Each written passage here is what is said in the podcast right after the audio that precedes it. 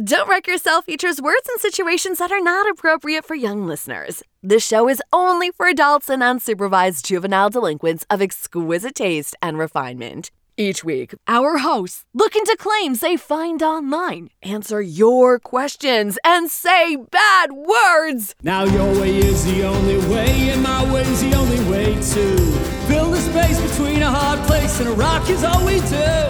But we'll entertain the conversation that leads us to the truth. What do we know? We're trips to telephones that are no different to you. Welcome to Don't Wreck Yourself. My name's Ryan Placetti, and I'm here to disentangle you from the Gordian Knot of the internet's bullshit. And joining me today, we have Ian Malden. Is it Malden or Maldine? Malden. You got it. Man, I'm so Nailed it. good at this. It's Nailed not an it. easy... Everyone gets it wrong, so I...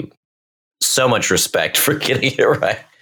Uh, I, my last name's Placetti, and it's got two C's and an H in the middle, and if you're trying to steal my identity, that's how you spell it.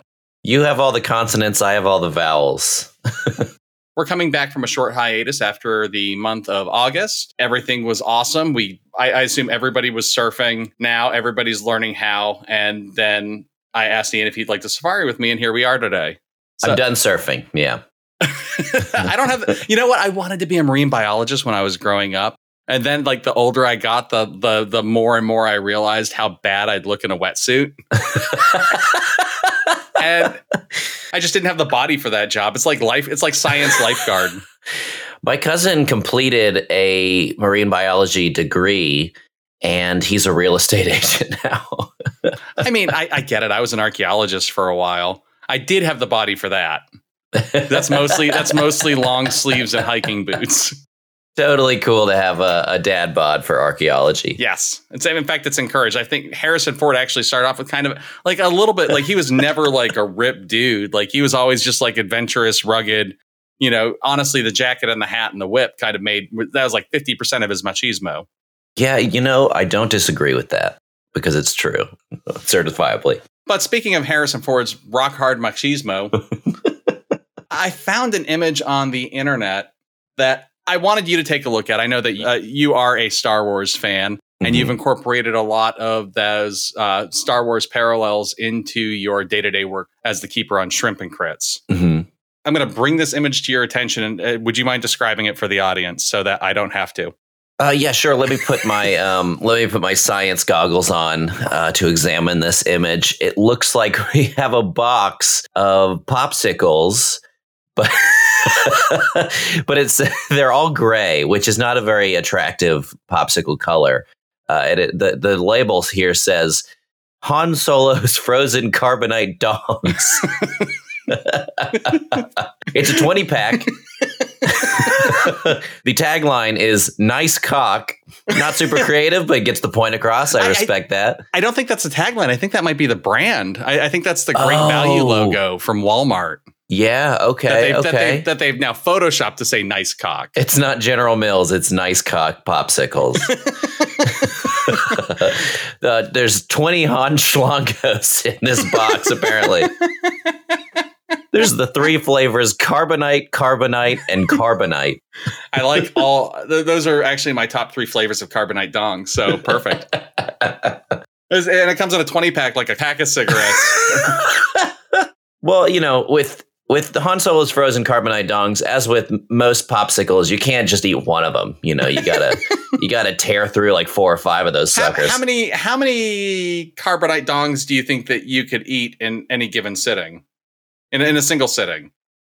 It de- man, it it depends. I I could do ten if I don't if I'm not like in a good place. Um, But but if I'm average, if I'm average doing okay, just need a couple popsicles after work, Ian. Uh, probably four. I like to sit down. I like to put on the prequels. And then I just I'll, I'll nurse like one or maybe two dongs. I don't like to overdo it. um, I'm I'm getting so the Star Wars nerd in me is coming out now. Um, so. The in-universe explanation for this popsicle is that it has to be that they it's a, it's Attack of the Clones, but they've cloned Han Solo. Yes. And they're freezing the clones and just fro- they're harvesting Han Solo dongs and selling them for treats. That's just, that's horrible. It's dystopian. What's absolutely the most horrifying about this is that they're twenty to a box. And this is clearly the bargain brand, which means there probably is some sort of premium name brand Han Solo Carbonite Dong out there. It's got the full, okay, for the audience, these are just like popsicle shaped, right? They're just very smooth. But the, the, the primo, the ones you got to pay up for, have all the details. They've got the veins, maybe even the hairs. If we're putting our Han Solo frozen carbonite dongs in order of preference, uh, I'd have to say my top three are probably carbonite, carbonite, and carbonite. Yeah, but I think the carbonite is the clear front runner. Okay, but let's say we're doing the same exercise, but now we are dealing with the Star Wars movies, which I'm sure you have seen most of them. Yeah. I'm not going to lie. I just saw Rise of Skywalker like a week and a half ago. I just, I, I Ugh, barf. couldn't, I, cu- I couldn't after Last Jedi. Last Jedi was so terrible. I didn't want to watch Rise of Skywalker. Oh, see, see. Okay. I'm a Last Jedi stan. I am a Last Jedi defender. I yeah. am not, but, but it was still terrible, and it was terrible for all the reasons that it was good. Yeah. Yeah. That's fair. Hey, that's, that's a good take. Honestly, that's, that's the best take about the movie. It's, I like it because it's a, it's a take that eats itself. Right. Right. And also nobody can be mad at it. You can, you like diffuse the argument with it. You know, it's like throwing a grenade into a fist fight. You're like, okay, the argument's done now. Because there's everyone's no like, more fist fight. Everyone's like, yeah, I guess so. Guess I can't punch that guy because there's a grenade about to blow my face off. All right. So defend Last Jedi for me. Ryan Johnson's masterpiece. It's a Star Wars movie that took risks. I found myself watching. I love The Force Awakens, like everybody did, right? Like we forget how that felt going into The F- Force Awakens. I thought J J. Abrams dutifully nailed the aesthetic of Star Wars. Yes, in, yes, in, in, in very good ways. I think he recycled a lot of content. Oh, absolutely. And not necessarily like he. I don't think J J. Abrams did anything brave. I think he did a lot of things competently. Right, right. Which is kind of, I feel like. feel like his whole M O. But like, so I found myself watching that movie over and over again because I was just craving the next installment. Right. And I found I found myself liking it less and less each time because it's such a recycling of old Star Wars tropes. Yeah. Which is fine. Like Star Wars is a is about tropes. So like it's fine, but I thought it was great that with the second one, like Ryan was like, okay, let's destroy some of these tropes. Let's take some huge monumental risks and try to change this thing into something better moving forward. You mean like taking the villain that was introduced at the very end of the previous film and then killing him unceremoniously before providing any backstory or consequence? Sure, sure, sure. Let's do it. All right. My, well, well, he did. My defense, and this is hilarious. My defense at the time before the third movie came out was, I'm sure there's a plan and they're going to explain this in the third movie. Like, there it'll all make, give them some time, everybody. It'll make sense in a few years. And yeah, that turned out to be not true at all. Thing is, I've I've always been more of a Star Trek fan than a Star Wars fan. Don't get me wrong. I enjoy both. I, I enjoy both settings. But for me, Star Trek is just a little bit more pliable because there's so many episodes. There mm-hmm. are definitely stinkers there. Two yeah. thirds of the original series is not very good. Mm-hmm. Like, in fact, I'd go so far as to say two thirds of the original series is outright bad. I have always known that I would and will someday love Star Trek, but I've never seen a single piece of Star Trek media. Like, I've seen the references, I've seen clips or whatever, but like one day I'm going to die. I'm just in, I'm, I'm intimidated by it because I know I'm going to go all in.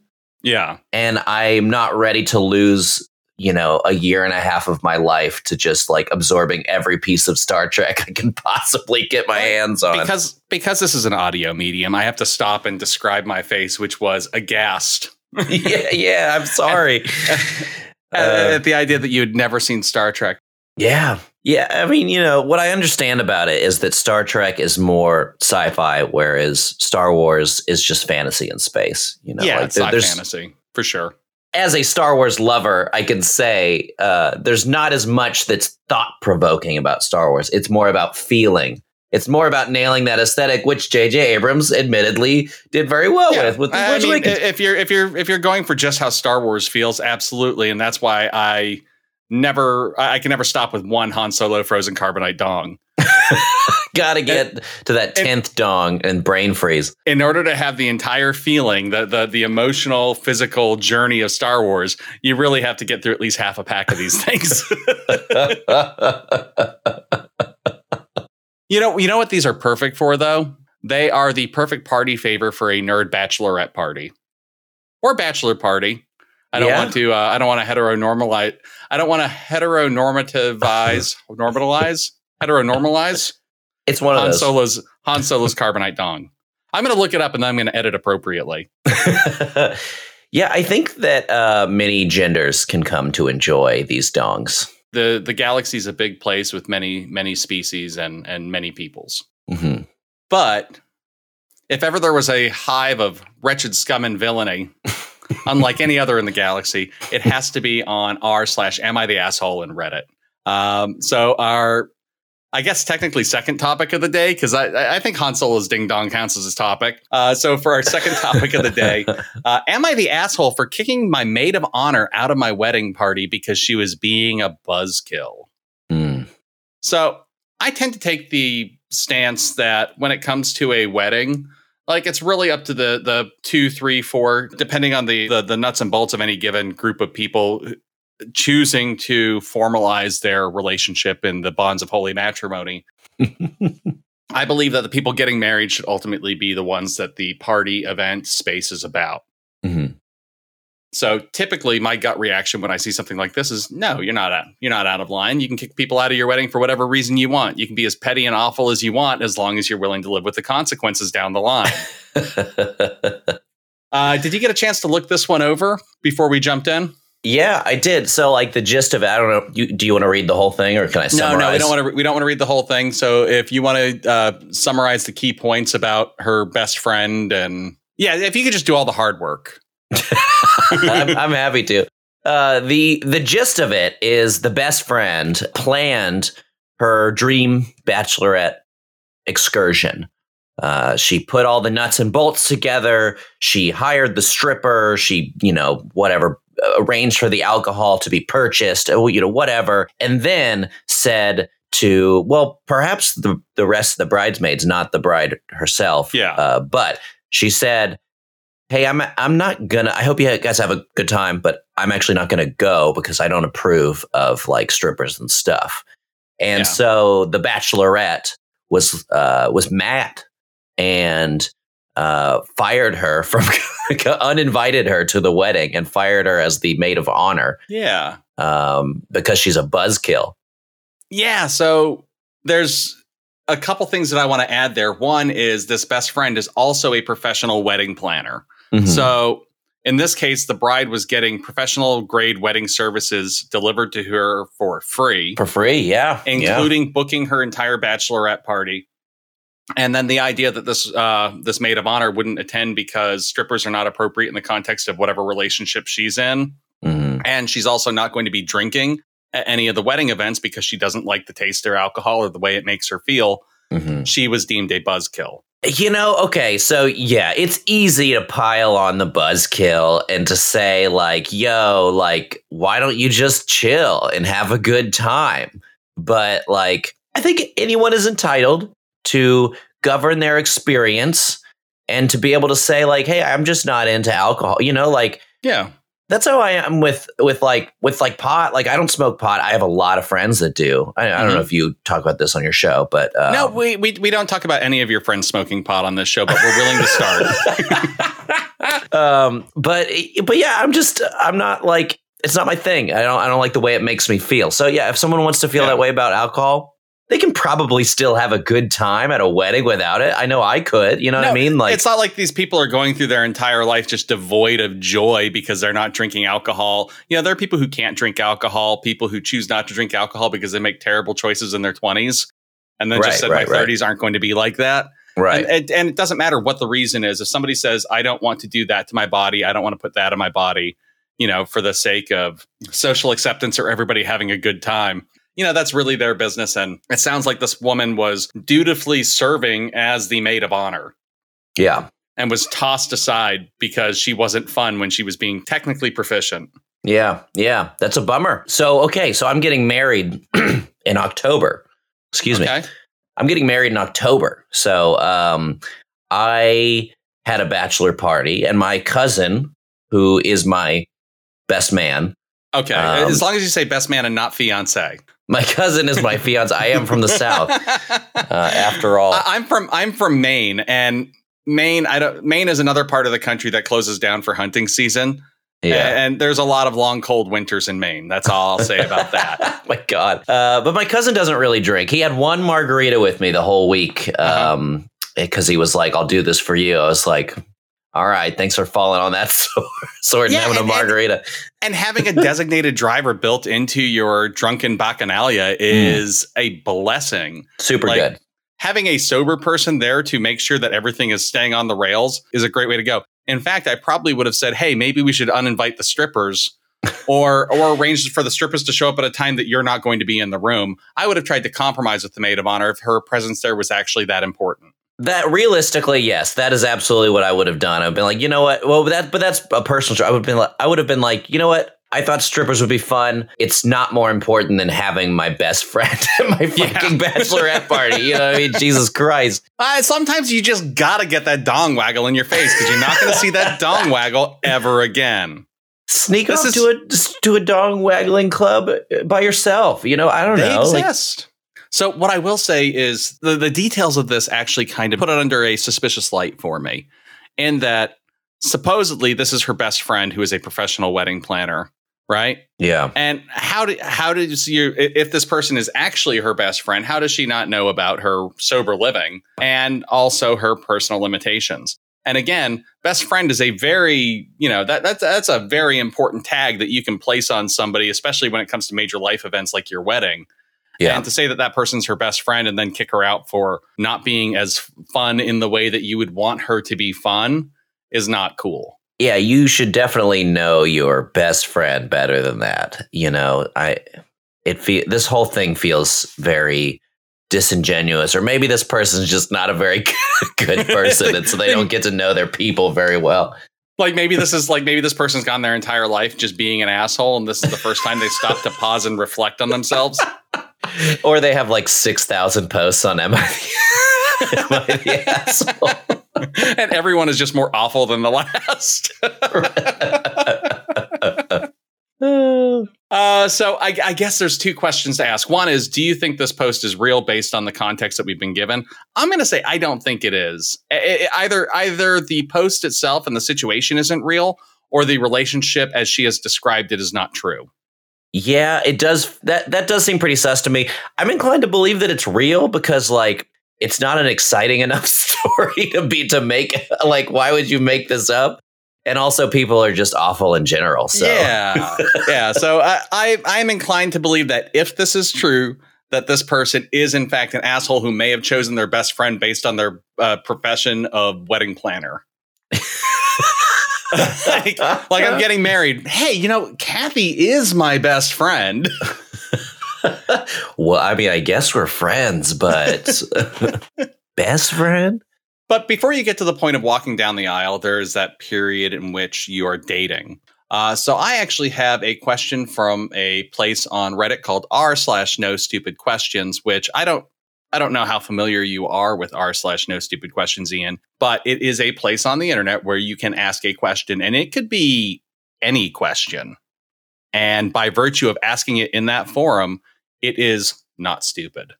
Now, if you ask that same question elsewhere, bets are off. Mm-hmm. But right here, right now, not a stupid question. Okay. And user Muhan wants to know, as a guy, is it weird to let my friend know I'm meeting someone off Tinder just in case something happens, just so he can back me up? Ian. Mm-hmm. Is it weird to let your friends know where you're going to get murdered? Fuck no. Fuck no.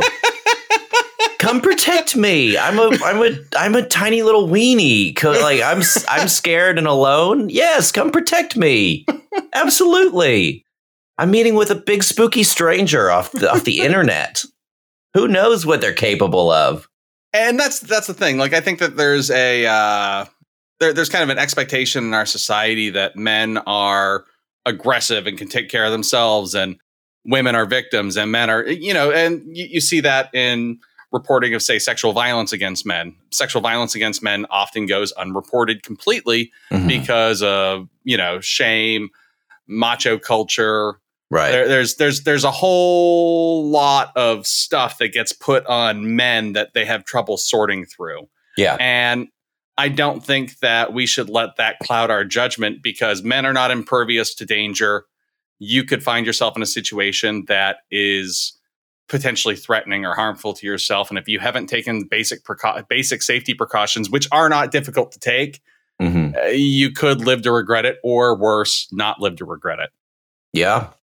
And if you're worried about how tough you look, I I I think that possibly the second most baller thing that you can do when being murdered is find a way to identify the person murdering you. The most the most baller thing, of course, being surviving the murder attempt.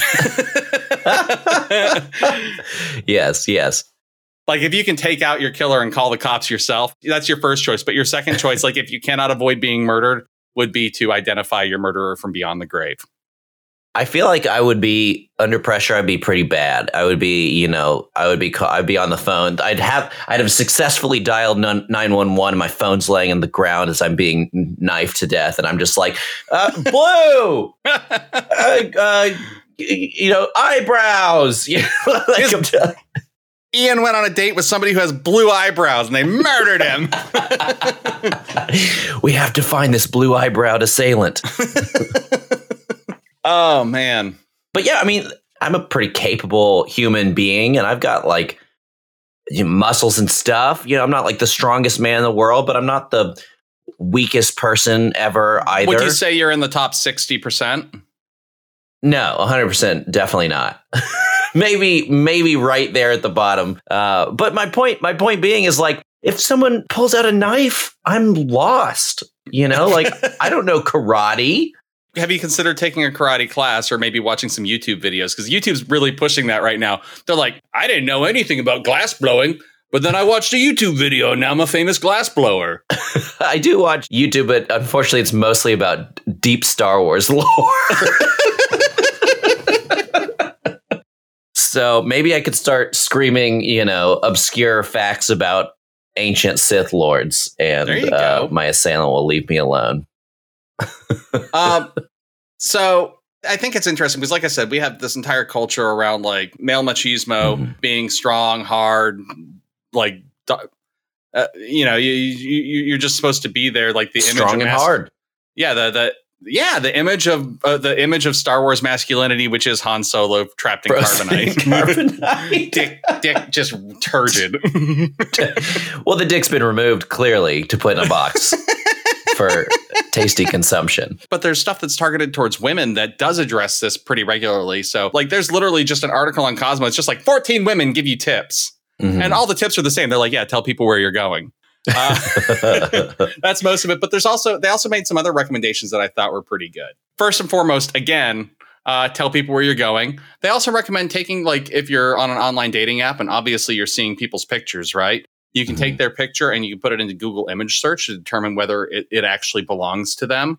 If you find that picture identified as somebody else, then it's possible that you're being catfished, or worse yet, an even bigger type of fish. That w- that's something I would never That would never occur to me to do. That's a really good tip. Right. I don't even know if I know how to do a Google image search, well, like a reverse I, image search. I th- I think you can just copy and paste. Like, I, I I talked about this, like, super confidently, like I'm an expert. I've only seen it done on the television show Catfish, which my wife and oldest son love. But they also recommend providing your own transportation, which makes a lot of sense, because if you have your own transportation, you are your own means for getting home. Yeah. If they do pick you up, you can slyly take a photo of the license plate and send it to a friend, not a cop. The, the only time that it's okay to talk to cops is when you're a ghost trying to solve your own murder. But even then, be careful where you're pointing the finger, because they'll shoot people for no reason. Uh, So uh, another tip that I saw was that you could pay for only an hour of parking. So that way you have an excuse to leave. You can, and then if you're having a good time, you can just go feed the meter for two more hours. Or if you're not having a good time, you could take Slave. solace in the fact that you uh, saved a lot of money on parking and you're not going to have to pay for that drink that you ordered. And you just get the hell out of there. If you're feeling polite, you can Venmo them. But most most bartenders are like looking out for you. Yeah. You know, if if I see a date happening and one of the two members of said party gets out real suddenly and quickly, I'm like not going to sweat that drink not getting paid for. You know what I mean? No, no, because you know exactly what's happening there. Right. The the, the person the person left at the bar is going to go home and cry, but they're going to be crying over the corpse of their mother. So it's OK. Well, yeah. I, I, like, I don't know why I assume that this person has murdered their own mother before immediately before going on this first date. It I, seems like something you wouldn't be able to repeat for every date. Every time I've murdered my mother, I have gone on a date directly afterwards. So, well, you know, on that note, like you also don't need an excuse to get up and leave. I think in this scenario, like lying is not an amoral thing to do, right? Like, if you paid for six hours of parking because, you know, you're parking overnight and you're going to leave your car there or whatever, it's like you can still say like, oh, I only paid for one hour of parking. Yeah. I need to go check out my car. Yeah, but I would still only pay for the one hour of parking because now you're just paying for five hours of additional parking, Ian. Yeah, you're parking on, you're paying for the next parker, which, you know, pay it forward. Maybe maybe the next person wants to go on a date with that creep who's crying over the corpse of his mother. I don't know. Uh, the other thing that you can do is you can uh, set up your Find My Phone app or use a map tracking app. So yesterday I went to the Renaissance Fair with my wife and I had a couple different friend groups that were there. So what I did is I created a group text. I went to Google Maps. I found my location, set it to share for the next twelve hours. So that way at any point, anybody that I needed to could open up their phone, open up the Maps app and look and see where I'm at and guide themselves to me. That's super useful unless the person murdering you throws your phone out the window. But then they'll they'll at least have an idea of where you started and where you went. Last known location. Yeah. Last known location is super important. I don't know if you listened to the first season of Serial, but I don't want to get too far into it. But let me tell you, I think some of the some of the reasoning they used to convict that kid. Welcome to our podcast, Serial Part Two, where we talk about serial serial seasons from seven years ago. Uh, you know, hey, Cheerios, Froot Loops. I'm a big cereal fan. You know, I, I do love, I love Frosted Mini Wheats and Chex, just like plain Chex. Like, I like those yeah. really bland cereals. Yeah, I mean, I used to be a sugary cereal monster, but um, more oh. recently I've been a, like a plain Cheerios guy. Would you, were you more of a Frankenberry or a Count Chocula? Definitely more of a Count Chocula. I could see that. Yeah, yeah. Can you give me a taste of your strong Count Chocula impersonation? I'm sure you've got one. Oh, I, God. I've heard you do vampire voice, and I love your vampire voices because it sounds like you put the fake teeth in first. No, I just literally talk like this with my teeth over my lip. I just assumed you were putting like plastic vampire teeth in your mouth for all of your vampire scenes on the show. Nope, I just, uh, yep, teeth over that mouth. Uh, yeah, it would be hilarious if I had a really gross pair of plastic vampire teeth just sitting on my desk at all times. In case, in ca- just sitting in a thing of Listerine. The vampires in Tallahassee are not the kind of vampires you want selling you cereal, though. Yeah, but uh, speaking of things that are disgusting and wrong that you don't want to put in your mouth.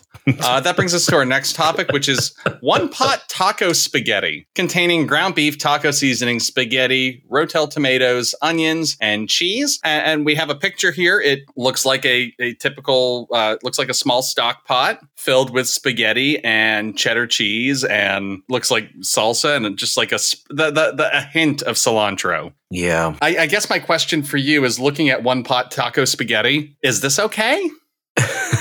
Is this is this the Last Jedi of taco dishes? Yeah, I love that Ryan Johnson with this dish took a lot of risks. uh, I want the audience to know that I'm sweating looking at this image. I'm trying to figure out whether or not I want to take a bite. Um, and I feel my pores filling with with salty with with saline sweat. It, it is a it is a challenging dish, to be sure. Uh, is it MasterChef quality? Uh, I think MasterChef is like the wrong direction. I mean, you know, I'm not going to shame anyone for their food choices or for, you know, I, I I'm assuming that this box is like fifty cents. So this is obviously very affordable food. Uh, this this looks like a Jamie Oliver dish is what it looks like. He is he's got to be the like the celebrity chef with the worst looking food. Yeah, yeah. He he does a lot of I would describe as ethnically inaccurate one pot dishes, and, and and like this is this like you know right in his wheelhouse. There, yeah, there there are new restaurants out there gunning for that James Beard Award. This is the Jamie Oliver Award, the winner. I mean, but the ingredients listed here: ground beef, uh, taco seasoning, which is what like cumin, coriander, paprika. You know, like some yeah, pretty good you're stuff. You're gonna have a little, little bit of chili powder, some salt. Uh, uh, maybe maybe a touch of thyme. M S G. Oh, hell yeah. I put M S G on everything. I've, I've, I've got a freestanding thing of M S G just waiting to sprinkle. But all you need is salt and yeah. pepper.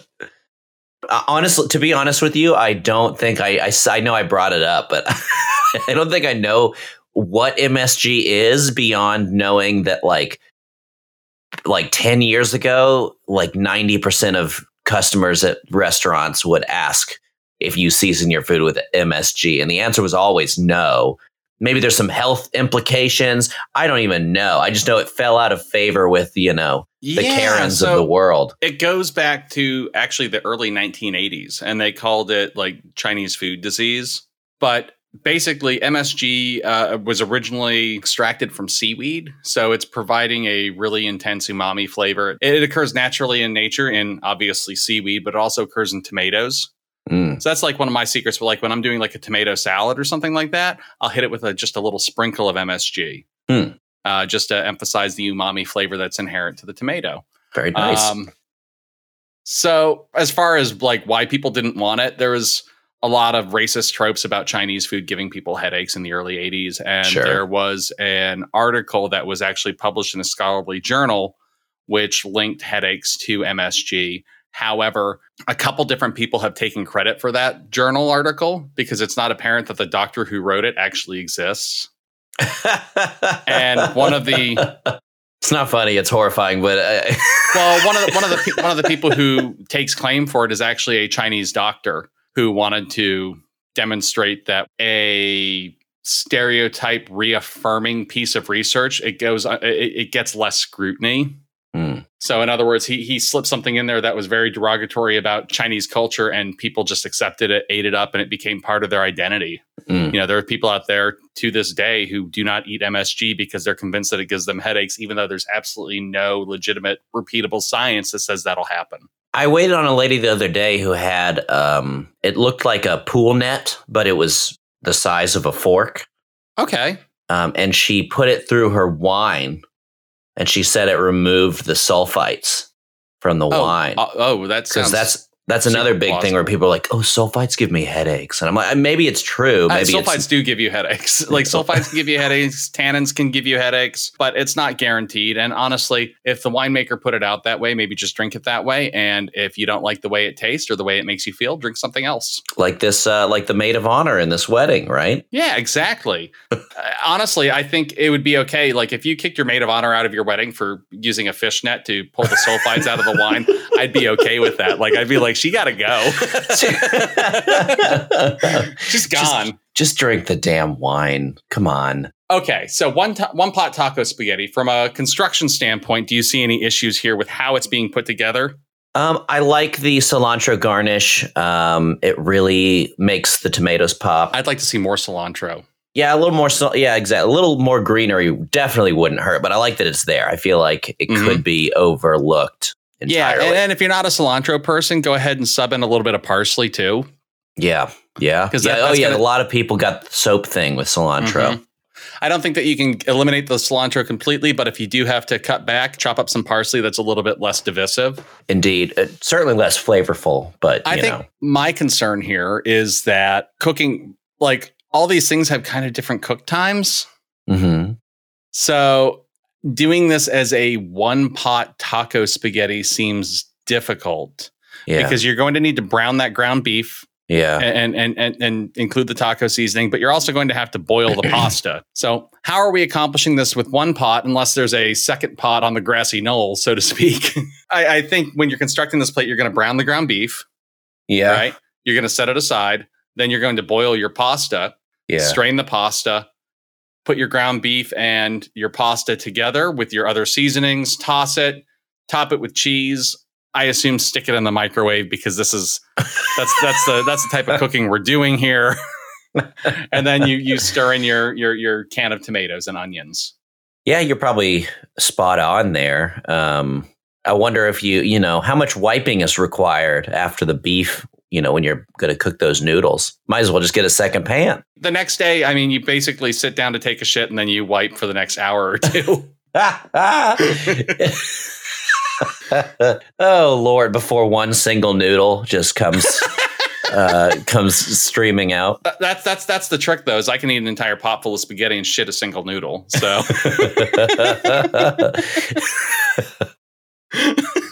it's like, uh, you know, when people put the cherry in their mouth and tie the stems together. I can do that, but it comes out as a single seamless noodle. I'm basically the David Copperfield of butt pasta tricks. It's a great party trick. Just, uh, you know, perhaps know your audience on that one. I mean, you got to know your audience pretty darn well, I think. So, yeah. Is it OK? I'd say yes, you can. You can eat this if, if that is your if that is your heart's desire. Would I eat this? Yes, I absolutely would. I would definitely talk shit about it afterwards, though. Yeah. Yeah. But, you know. You know, you know, you made the decision to do it, right? Yeah, it's right and wrong at the same time. Like, there's nothing about this, like, ingredients wise. It totally makes sense. It's just like, what, what's a good pasta dish? You know, you got your noodles, you got some cheese, you got some tomatoes, you got some. It's not that it's not that far off from Italian cooking. You're just using a different color cheese. It does have all the elements of a good pasta. Yeah. To be fair. Yeah. I'm going to forgive them for, for putting this in my Facebook feed. But I, I, I had to talk about it because, oh, and by the way, if uh, I don't I don't know how familiar you are with Italian American cuisine, but in America, it's not taco spaghetti, it's taco spaghettis. If you are a mid-Atlantic person of Italian descent. You say spaghettis? You say, yes, you pluralize your pasta. Yeah, I mean, I guess I've heard like raviolis. Watch an episode of The Sopranos and wait for them to talk about pasta. And I guarantee you they're going to pluralize their raviolis, their spaghettis, their tortellinis. Mm, tortellinis. You don't oh, have man. a bowl of tortellini, you have a bowl of tortellinis, which totally makes sense. It's just like, why do we get our hair cut? Why don't we get our hairs cut? Yeah, I mean, you have more than one. Homer Simpson has three and he's still getting his hairs cut. Right, exactly.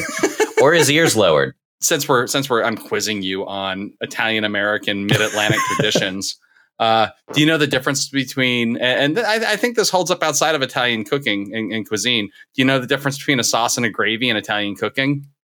Specifically, we're talking about red sauces.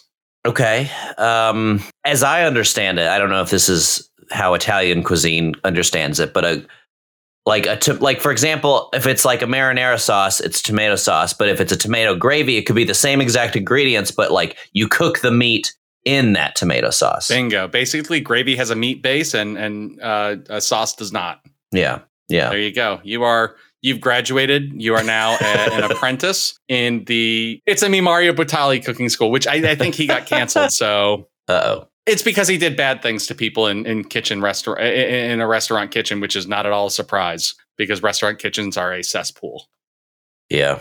Well, also, I heard that he murdered his mother and then went out on a, on a date afterwards. But if you're a chef and you murder your mother, just know this. Don't let it go to waste because the flies that infest her corpse will produce maggots, which can apparently be used, according to this post from r slash conspiracy. Posted by user Mace three oh three to make butter. Oof. Oof. That's, that's, that is a run-on sentence that I'm going to edit down. uh, but it's a post of a tweet by Reuters, the news agency, that says scientists are experimenting with larva fat to replace butter. They soak insects in water and then mush them with a blender before centrifuges separate a butter-like substance, which the team then used to bake with. Why are scientists spending their time? Like, aren't there other things scientists need to do? Let's say, hypothetically speaking, you're a scientist. And then on the weekend, you like baking. How can you make your bug science job and your hobby play together? And the answer is by making bug butter and baking muffins. Yeah, I mean, do your thing, chicken wing. You know, like if you need to make butter out of larva fat, then, ah, man, I'm having a, t- a tough time getting behind this, but... Here's the thing. So I, I guess my only issue with this is these scientists are doing it not just because, you know, not on a lark, not because they're seeing if they can, but it's because they genuinely believe that they should in mm. order to solve the world's hunger problem. Because oh. part of the reason why they're looking at bugs as a source of cooking fat, which is essentially what you're talking about when you're when you're getting your butter, is that the butter being produced from uh, black soldier fly larvae is apparently uh, very high in protein and nutrients. And they also have a much lower environmental footprint. So they they more efficiently convert energy into fats, mm. which means it's a more sustainable source of cooking fat. Uh, you know, I wonder about this sometimes. And of course, I find bugs to be gross sometimes. But like, mm-hmm. what makes bugs gross? Oh. That is such a that is such a fantastic question, because it's they're definitely not falling into the uncanny valley. They are very different from us. And I think it, yeah. it maybe is that difference. It's that natural human human instinct to be like, no, that's a problem. Yeah, that's a tiny alien. Yeah, kind yeah. of. And the thing is, it's it's what's extra weird is we have human civilization, more or less as we know it, has been like bugs. Ew, no way. But let's go to let's go to a shrimp boil. It's the same thing. Right, right. They're ocean bugs. Get out of here. Yeah, a lobster is a disgusting creature. Get that bug get that bug wet. Get that bug wet and I'll eat it. right, right. Yeah, I mean, have you ever eaten a lobster? Like a whole a whole yes, lobster? I'm from I'm from I'm from Maine. I've eaten a, I've eaten several lobsters. I went to Maine once, and that was the time that I ate a whole lobster. But yeah, you you break the thing open, and there's this green stuff inside of it that you're supposed uh-huh. to just ignore, and that's like it's poop or something. And you're supposed to just be like, don't worry about it, just eat the eat the good stuff. And it's like, yeah, but its poop is you know all what, over though? It. How many how many people are locked in marriages where they have to lay in bed with somebody just farting up a storm? And you know what? You, sometimes you just got to be like, you just got to ignore it and eat the good stuff. It's like that's that's how marriages work. It's the key to any happy marriage is just ignore it and eat the good stuff. You ignore the shit and eat the good stuff. Jesus. But yeah, I mean, yeah, but bugs aren't gross. Bug we we think bugs are gross. Bugs aren't gross. Well, we think that bugs aren't gross, but what the scientists found was that when they substituted up about a quarter of the butter for this larval butter, Uh, people really couldn't tell the difference. But once they got to a fifty-fifty point, this is a quote, they say they would not want to buy the cake, which means there is a taste component here, which is making the taste uh, the, the cake mm. taste like bugs, yeah. which I assume taste a little bit like shit. Because yeah, that's where probably, they live. Probably. They, they taste a little bit like your dead mother. Now I want to taste the bug cake. If you show up to a like a first date and they hand you a cupcake, just know that they murdered their mom and made butter from the bugs that infested her dead body. Do not. I'm saying don't eat the cake. And if you are going to eat the cake, just make sure that you clarify. It's like, hey, wait a second. Is this more or less than fifty percent bug butter? I I would try anything. I would try anything, especially if it was cake, at least once. um. And I say this, and this is this is true. I've tried and enjoyed pig's blood ice cream cake. Okay, I've not had pig's blood ice cream cake. I, you know, I'm I'm a pretty adventurous eater myself, and I would certainly eat the bug butter. Um, what was the what was the pig's blood ice cream cake like? It was uh, it was it was good. It was like um, mostly it had like a salty, some kind of savory component on the top of it to like. Probably balance out like the tinniness. Really make the blood pop. Yeah, really. Yeah, really made that blood pop. uh, it was very semi-sweet. The coldness certainly helped, like um, mitigate some of the some of that irony blood taste, yeah. but like it was pretty solid, honestly. Wow. I, I got it because the owner of the restaurant was like, oh, you got to try the pig's blood. Uh, I'll tell you what, the Tallahassee policeman's ball is getting more and more adventurous every year. yeah, yeah, I was just, I was method acting for my all my vampire character work. No, I love uh, I, I love stuff like that. There's uh, when I was living in Philadelphia proper, they used to do a monthly industry night, and I remember one time they just did they did one night where it was just like offal. Hosted it at this restaurant. They had a pop-up kitchen. They were just doing nothing but offal, and it was absolutely fantastic. It was like livers and kidneys and head cheese tacos, and it was out of control good. I, I guess the lesson here, the what Ian and I are trying to just instill in you, our audience member, is don't read the labeling too closely. It's probably not really Han Solo's carbonite dick. Just put it in your mouth, taste it, judge it for what it is. Judge, yeah, yeah, exactly. You don't have to like it. You don't have to dislike it as well. Yeah, right. Exactly. But you do have to try it. And that's the rule at our table at home. Like you, you've got to at least try the food that I spent hours cooking before you get up and walk away. And that's that's what having kids is all about, is is being able to set firm boundaries, but also give them the opportunity to explore things like bug butter. You mentioned your kids. I know I've presented myself as a very adventurous eater, but when I was a kid... Don't, don't eat my kids, I would, if that's where this is going. Like, I know you mentioned your kids, and I was wondering, are, are you going to eat that? And it's like, no, I'm not going to eat those children. I'm not going to eat. I promise I... Well, I, like I said, try everything once, but I promise I will not eat your children um, anytime soon. And if um, you do, I expect a swift apology. a public, public on Twitter. I'll release a statement. No, what I'm saying is I was a really picky eater when I was a kid. Like, I would eat only pe- like cheese pizza. I wouldn't eat pepperonis on my pizza. Oh, that's you know? too adventurous. It's just, yeah, exactly. Like, well, you know, really, why mess with the beautiful just cheese and tomato bliss? You know what? You know what? I am not a cheese pizza person, but mm. even if you don't think that you like something or something's not your cup of tea, and I learned this, you know, from working in beer, it's just like keep trying. Keep trying it. Eventually, you're going to find somebody who has the same taste as you or the same, you know, the same consideration. Yeah. So you and I have both spent a considerable amount of time working in the restaurant industry. And as a result, I am deeply sympathetic to the people who post on r slash anti-work, uh, most of whom are restaurant employees. This is one I haven't heard of, and I need to subscribe to because it sounds already appealing to me. Yeah. So this is user Estranged Writers five eleven, and they say new job makes people who come in one minute late sing in front of everyone. Oof. Uh, and then they talk about it as a hum- as a humiliation tactic, and they've had to do it twice, even though they called ahead. As a former restaurant manager, I will tell you that this is something that I would never do to people, mm. because I think humiliating people is counterproductive and it doesn't make them want to work for you. Right. That's just right, my gut, right. That's my gut reaction. But you are uh, you're also a professional musician, so see, okay, do you, is this an opportunity for you to just showboat a little bit? Yeah, that's my issue with this from from the perspective of the enemy, from the perspective of the of the manager, the uh, boss who's trying to uh, humiliate their employees for some fucking reason.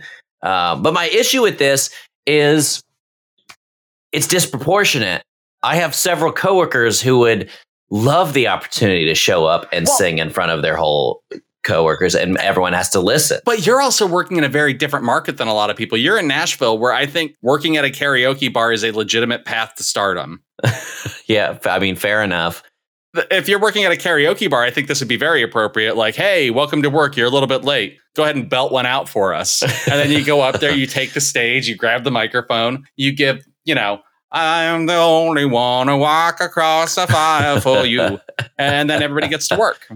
Well, that's so it's not a punishment. And and also you're if they're already late for work, you're making them spend their first few minutes at work doing something that has nothing to like get to work. Yeah, unless you work at a karaoke bar, in which case you're just getting the night started. But you got to set up the P A, you know, you know, you got you got to get the P A system set up. And uh, I don't know. I've never worked at a karaoke. What else do you do? All right. Well, I, I guess um, so. Let's say you're going to take the power back, though, as an employee faced with this policy, which is on its face absurd. What song do you sing to make them never want you to be late again, or make them never want to punish you for being late again. What song do I sing? Um, I don't have the best karaoke voice. Like, you know, like I, I've sung, I've sang in bands and, you know, whatever. I sing a good bit, but like, I don't have like an impressive karaoke voice. Do you think um, you'd just do an Ian original? No, I definitely wouldn't do it. I'm not like a person who I, when people try to show my music to people in front of me, it embarrasses me. I'm just like, eh. uh, oh, you know what? I have a good answer. I would do uh, All Star by Smash Mouth, because okay. it's simultaneously hateable and lovable. And I don't think you would want to hear it again. After I think, I think that's a good. I think it's a good choice because it's a, it's a little bit of an earworm. It's yeah. positive and upbeat, but you can but you can only like it ironically. Yes. So yes, kudos to you. I would choose um, maybe you know that song by Radiohead where it's like just the robot talking, happier, more productive. Yeah, that song. Yeah. Just just just give them like the, the most monotone, repetitive, depressing thing you can think of. And if they complain, you just show them the album art. You just be like, hey, here it's from OK Computer. You've got to let me sing it. Right. That's Everybody loves this band. Yeah, exactly. right, right, like, right. I'll tell you what, though, if you if you go into your place of work, and let's say it is a restaurant, which is a public space. And, you know, if you're coming in for shift change and you're a minute late and they say, well, now you have to sing, and now all the regulars are looking at you expectantly, and then you just bust out Wet Ass Pussy. Done. You've just slayed the entire bar, and you have destroyed that management policy. And you're a legend for the rest of your life. And you're on tour with Megan Thee Stallion. Park that uh, Big Mac truck up in this little garage. Uh, yeah, every regular. You you're not fireable at that point, because every no. regular would would leave the would leave would never yeah. come back. Um, but the only bartender that I have ever had the pleasure of working with, who then later went on tour with a major musical act, is uh, got to be Rick Reynolds, hmm. who was kind enough to provide us the song United from his album Portals in Progress, which you can find on Amazon, iTunes, and Spotify. Ian, would you like to tell folks where they can find your music and your podcast? Uh, absolutely. Uh, yeah, my name is Ian Malden. I am the keeper and editor and producer for Shrimp and Crits. Uh, that's C R I T S. You can find us on pretty much any podcatcher. We are an actual play podcast playing Monster of the Week. Uh, and if you're interested in my music, I have a band called Damned Rivers. That's Damned. It's, it's really M N E D. Good. I, I have listened to this album many times and oh, introduced people you. to it, but not in front of you. yeah, please, yeah, please refrain from showing people this music in front of me. But if I'm not there, you can show it to whoever you want to.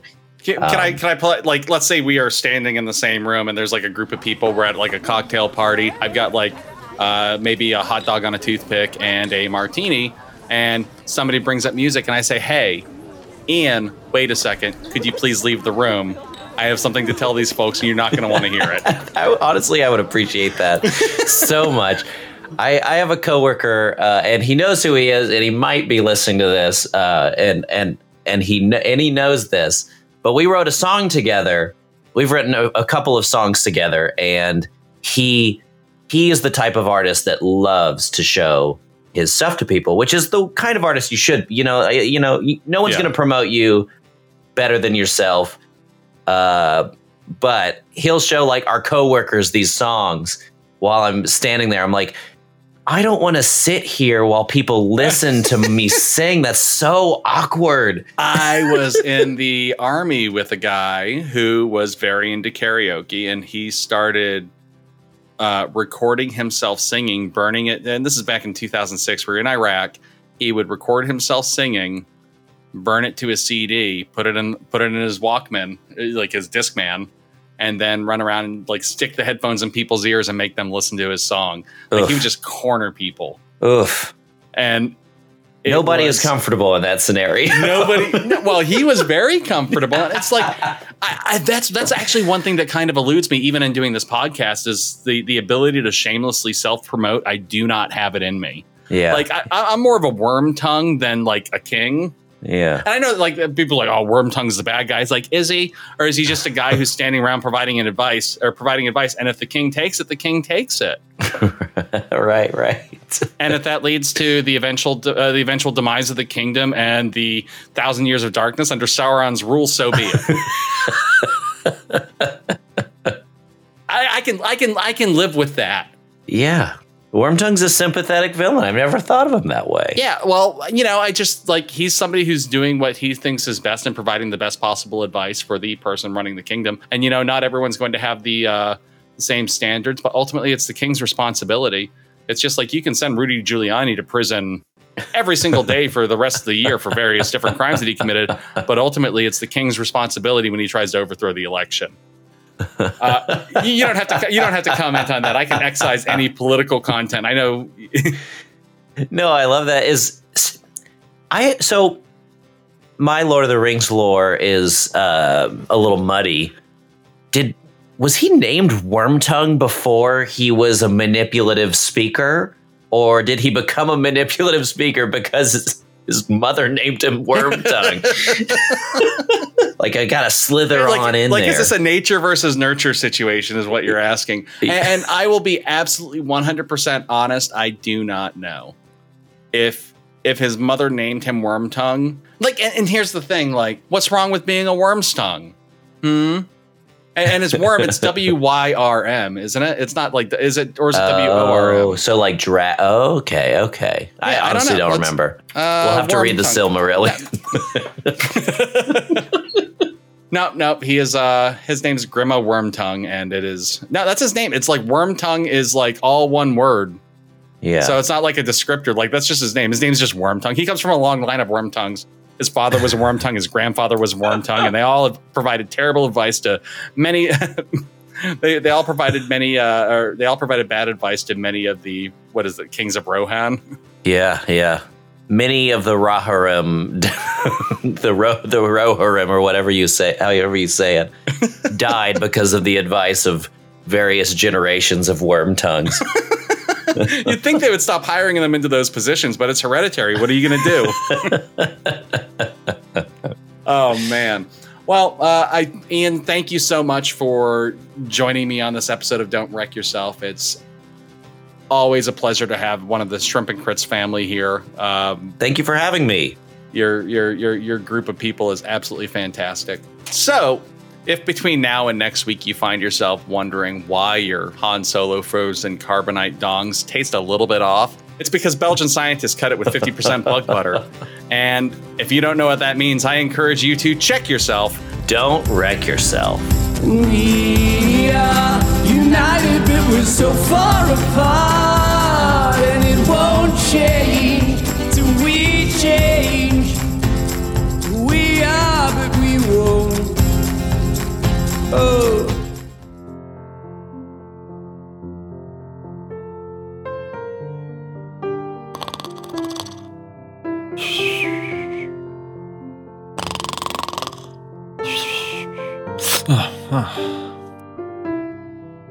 What did I forget to do today? No one's gonna promote you better than yourself. Thanks, disembodied Ian voice. You can find us at Wreck Your Pod on Twitter, Facebook, Instagram, TikTok. You can also find us and the fantastic folks at Shrimp and Crits on the Cast Junkie Discord server. You'll find a link in the show notes. Had we not been dicking around talking about Wormtongue, you would have also learned that you can find them at Shrimp and Crits and shrimp and crits dot com. If you'd like to join their Patreon, go to fond of me lobster dot com.